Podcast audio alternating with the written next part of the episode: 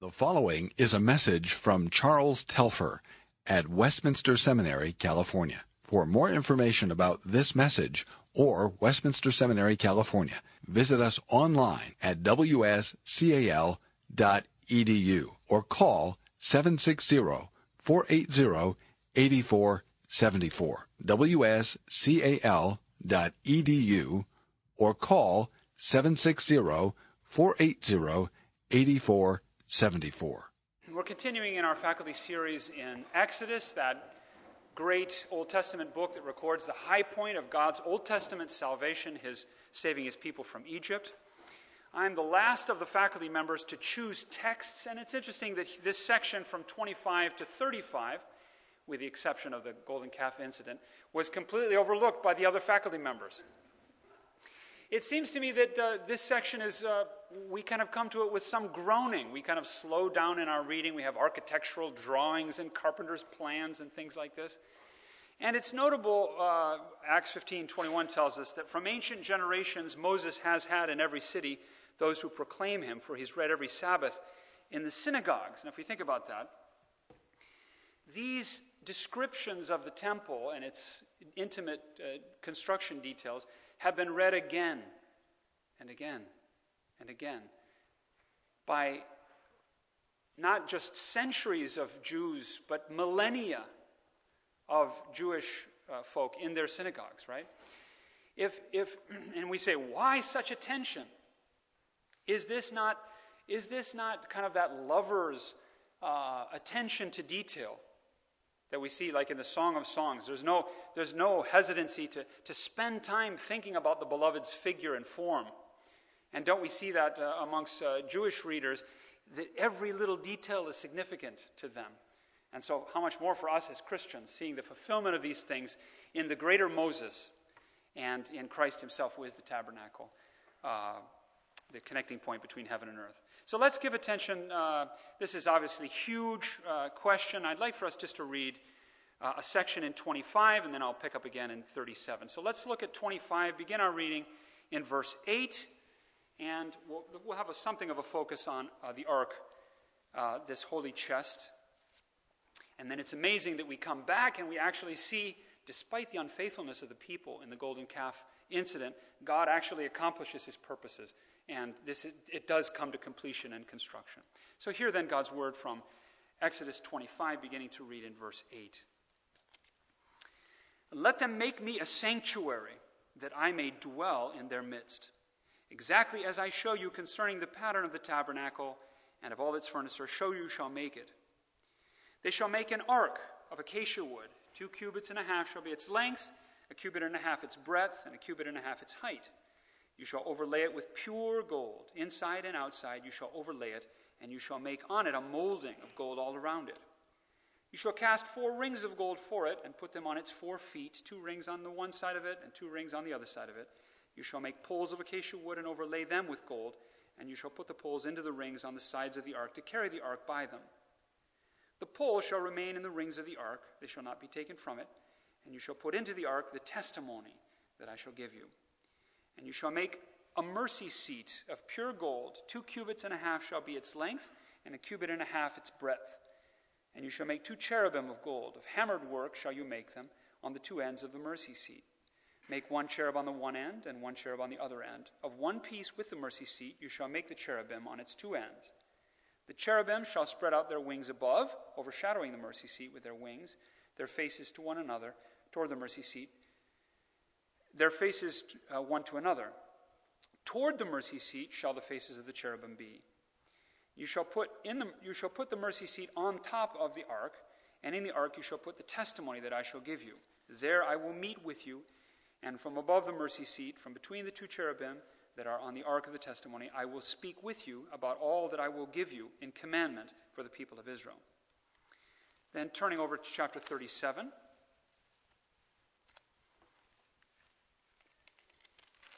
Chapter 37, beginning to read in verse 1. Bezalel made the ark of acacia wood. Two cubits and a half was its length, a cubit and a half its breadth, and a cubit and a half its height. And he overlaid it with pure gold inside and outside, and made a molding of gold around it. And he cast for it four rings of gold for its four feet, two rings on its one side and two rings on its other side. And he made poles of acacia wood and overlaid them with gold, and put the poles into the rings on the sides of the ark to carry the ark. And he made a mercy seat of pure gold. Two cubits and a half was its, was its length, and a cubit and a half its breadth. And he made two cherubim of gold. He made them of hammered work on the two ends of the mercy seat, one cherub on the one end, and one cherub on the other end. Of one piece with the mercy seat, he made the cherubim on its two ends. The cherubim spread out their wings above, overshadowing the mercy seat with their wings, with their faces to one another. Toward the mercy seat were the faces of the cherubim. May God add his blessing to the reading and now our meditation uh, on his holy word. Amen. Brothers and sisters, well beloved by our Lord Jesus Christ, perhaps it's a little unfair, but I think that we as Westerners are the children of Henry James, the modernist. Don't give me poetry. Give me the facts. Give me realistic human experience, just as it actually happens, right? Just as we coldly scientifically experience it, right? Don't give me suggestive symbolism that I can't pin down and control with minute accuracy. But if we take that kind of modernist approach, when we come to the Old Testament, it seems like we lose so much of the, its communicative purpose. Dr. Poythress of Westminster Philly speaks about the details of the tabernacle as parts of a, quote, tantalizing visual poem suggesting a multitude of relationships all tied together in a single structure. It is fitting that the symbolism of the tabernacle should be multifaceted. After all, such is the character of the physical universe. It is created by God as one whole, one universe, and also with a fascinating, overwhelming multitude of interrelations of the parts. Such also is the character of Christ, who, as one person, contains in himself all the fullness of the deity, a manifold richness of wisdom and love. It's very rich here. Notice even the words that God uses to describe this project. Look at verse 8. He says, Let them make me a sanctuary, mikdash. And that brings with it, you Hebrew students, all the associations of kadosh, that idea of God's separateness and his distinctiveness and his holiness. And then look at verse 9. He calls the project a tabernacle. Now, we get this from the Latin tabernaculum, but what is tabernaculum? In Latin, it's a tent. It's a tent. And he's, he, the, the Hebrew name here is the Mishkan. Mishkan in verse 9, and if you read then in verse 8, it uses the verbal form. It says, uh, Shakanti, so that I might dwell with them. So even there's, it's, it's using that idea of dwelling. We might say that there are two movements, even here in the, in, in, in the names, but also in the description. There's, there's the idea of separation on the one hand, and there's the idea of connection on the other. And I'd like for us to meditate somewhat along those two lines the idea of God's separation from us, and then uh, his uh, uh, gracious connecting with us. Kind of separation, thinking in terms of law and, and connection in terms of gospel.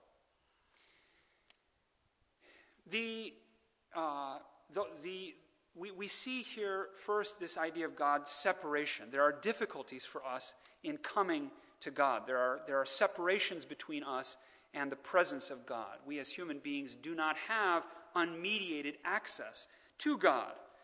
As we approach the whole, the whole structure, there is a, there is a, a, a fence that uh, keeps us away from the courtyard. Then there's a veil that keeps us from the holy place, and yet another veil that keeps us from the, the inner holy place, that perfect cube that describes the dwelling place of God.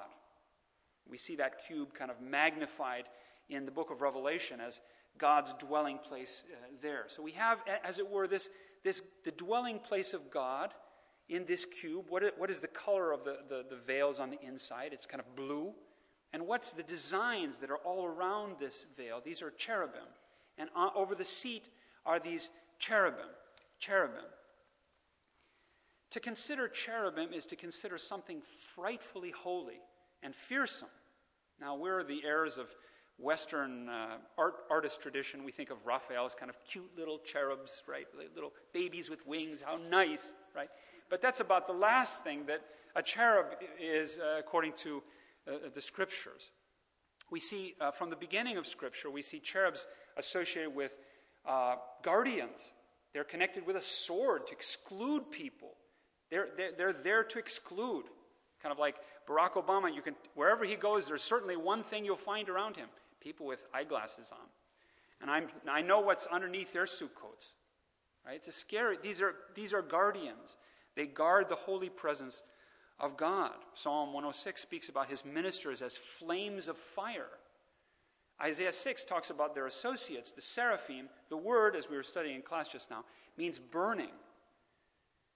Burning. These are, these are in Isaiah's imagery, like seraphim, perhaps a burning snake like winged figure, perhaps something like a dragon. This is a fearsome guardian, as it were, a monster guarding the, the, the very presence of God. We see cherubs described in Ezekiel as having these kind of hybrid faces, perhaps reflecting uh, the different qualities. They have the strength of, of a bull, they have the, the speed of an eagle, they have the intelligence of a human being, and they have the danger of a lion. These are, these are formidable, awesome creatures. The, if you don't want to meet a, if you don't want to, want to meet a sphinx that's alive, or if you don't want to meet a winged bull from one of the Persian temples, something, something like that, you don't want to meet one of these cherubs as a sinner in the presence of a holy God. And if these creatures are terrifying, what must, what must it be to meet their master? It's a terrifying thing uh, for, for, for a sinner left to himself. This throne, this, this, this box, this, this construction is called in Scripture the throne of God or the footstool of God. It's kind of constructed like a footstool for a royal throne. There's no image of God, but there's the image of his guardians, a fearsome thing.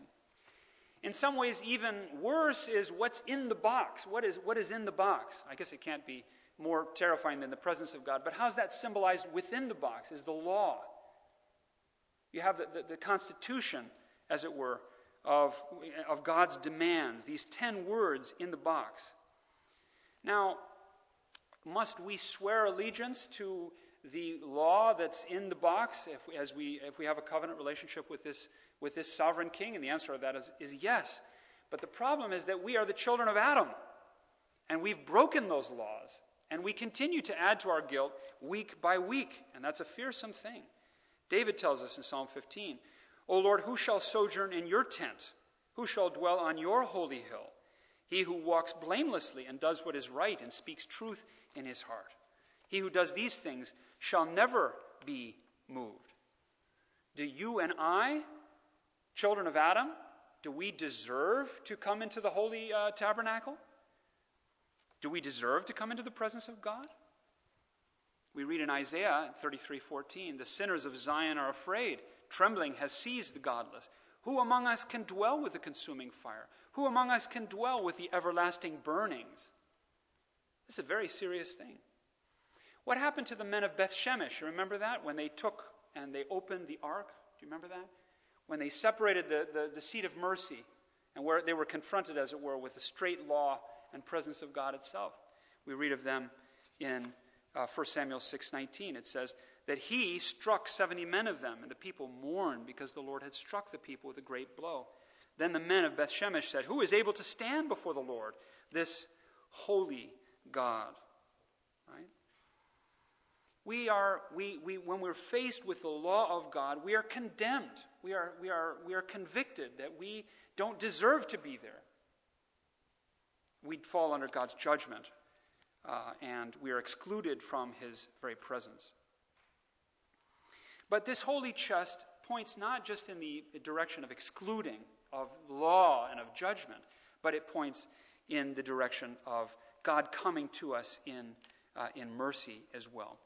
If I might, uh, it's been very much on my mind lately. Uh, in our Orthodox Presbyterian Church, we had Presbytery last week, and there we, we talk about the Mosaic arrangement as a republication of the covenant of works. There's a law principle operative there do and live, don't do and die.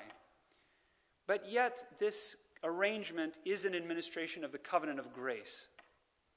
And there's some controversy over these. You know, how do you see these things? Do we not see them together even here? We, we, we, we, we, we see grace, and yet we do see uh, a, a, law arrangement uh, as well. So here, what, what, do we, what do we see? We see ultimately here that one that we're invited to sing about when we say, Oh, come, all ye faithful, come and behold him, born the prince of angels, the prince of the cherubim, the prince of the seraphim. What, what must he be like? To descend? It's almost as it were that he would descend from that throne and come out through the veils, come out to us outside the camp, as it were. Yes. We read of him in John 1:14. I'm sure you've heard this many times. That that word became flesh and tabernacled among us. And we beheld his glory, the glory as of the only Son of the Father, full of grace and truth. The whole tabernacle ultimately is foreshadowing the reality of him. And think of him then, as it were, if he takes us, as it were, he does take us, and he leads us through the tabernacle complex himself. He brings us, he becomes the Lamb of God at the altar to lay down his life for our sins. He becomes the laver that that flow of water from his side brings full purification for everyone in connection with him. Baptism now saves you, as 1 Peter 3 uh, tells us in verse 21. He becomes the lampstand. Jesus says of himself that he is the light of the world. And as that lampstand has kind of the buds of the almond in three stages, it's, it's almost as, as it becomes a tree of life uh, that Jesus says of himself that, uh, that he, he came that people might have life and that they might have it in abundance. In him was life, and that life was the light of men. We see at that when we look at the table of the presence, we see the question of fellowship between God and human beings. That in chapter 24, verse 11, that the elders of Israel behold God and eat and drink. And as each of the loaves is laid out there on the table, we're reminded of God's provision for his people, that he gives them the bread. And our Savior says of himself that he is the true bread, not the bread that Moses gave them, but he is the true bread that comes down from heaven and gives life. We see the altar of incense, and as that incense, a, a figure of, uh, of prayer, ascends to heaven, even, even now we know that our Lord Jesus, according to Hebrews 7 25, intercedes for us in heaven. And then we come to that final veil.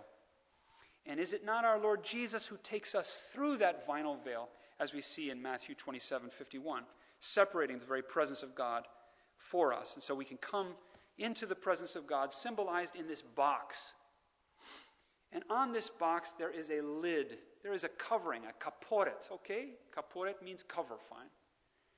But does not, does not kapar, does it not have a, a greater sense as well? That it's to cover what else kapar is used for? Covering sins. That's the word used for atonement, covering over sins so that God might be propitious. And so here we have this, this cover where, uh, where one drop of sacrificial blood laid on it makes God propitious toward the one who's coming. And so here we see, as we read in Hebrews 9 13, for if the blood of goats and bulls sanctify for the purification of the flesh, how much more will the blood of Christ, who through the eternal Spirit offered himself without blemish to God, purify our conscience from dead works to serve the living God? So we have here on this, in terms of this cover particular, not, not, where the, uh, not where the sacrifice was made, but where it was presented. We have here, as we read in Hebrews 9 12, he entered once into the holy place, not by means of the blood of bull, calves and, and bulls, but by means of his own blood, thus securing an eternal redemption. Brothers and sisters, here we need to meditate. Here we need to camp our minds because here's how we can have an assurance of salvation. If you measure yourself by your performance, if you think of what I've done and my academic performance or my performance in these relationships or this and that and the other, you will come short and you'll never have assurance. The law can never be a basis of assurance for you. Your assurance of acceptance with this kind of a God, a holy God, must rest on this one, this greater Moses who enters who presents his own blood, and that blood is sufficient. One drop of that blood is sufficient for your full and your permanent reconciliation, your complete acceptance with the Father, unending And we need to camp our minds on that again and again and again. Let me kind of bring us to a conclusion, more or less, with uh, uh, a reading of from Arthur Pink. He says, he focuses on this. He says, It is impossible to overestimate the importance of thoroughly settled views of God's satisfaction in Christ. Many Christians never get beyond the fact, though a precious fact it is, that Christ's death has procured and secured their life, and even this, in the case of many, is not maintained. The reason for this is that we listen so often to the dictates of our own evil heart of unbelief, which tell us that self must have a hand in the work of salvation, must contribute something to it. If not works, then feelings. But the truth is that God has entirely set aside ourself and acted for himself in saving us.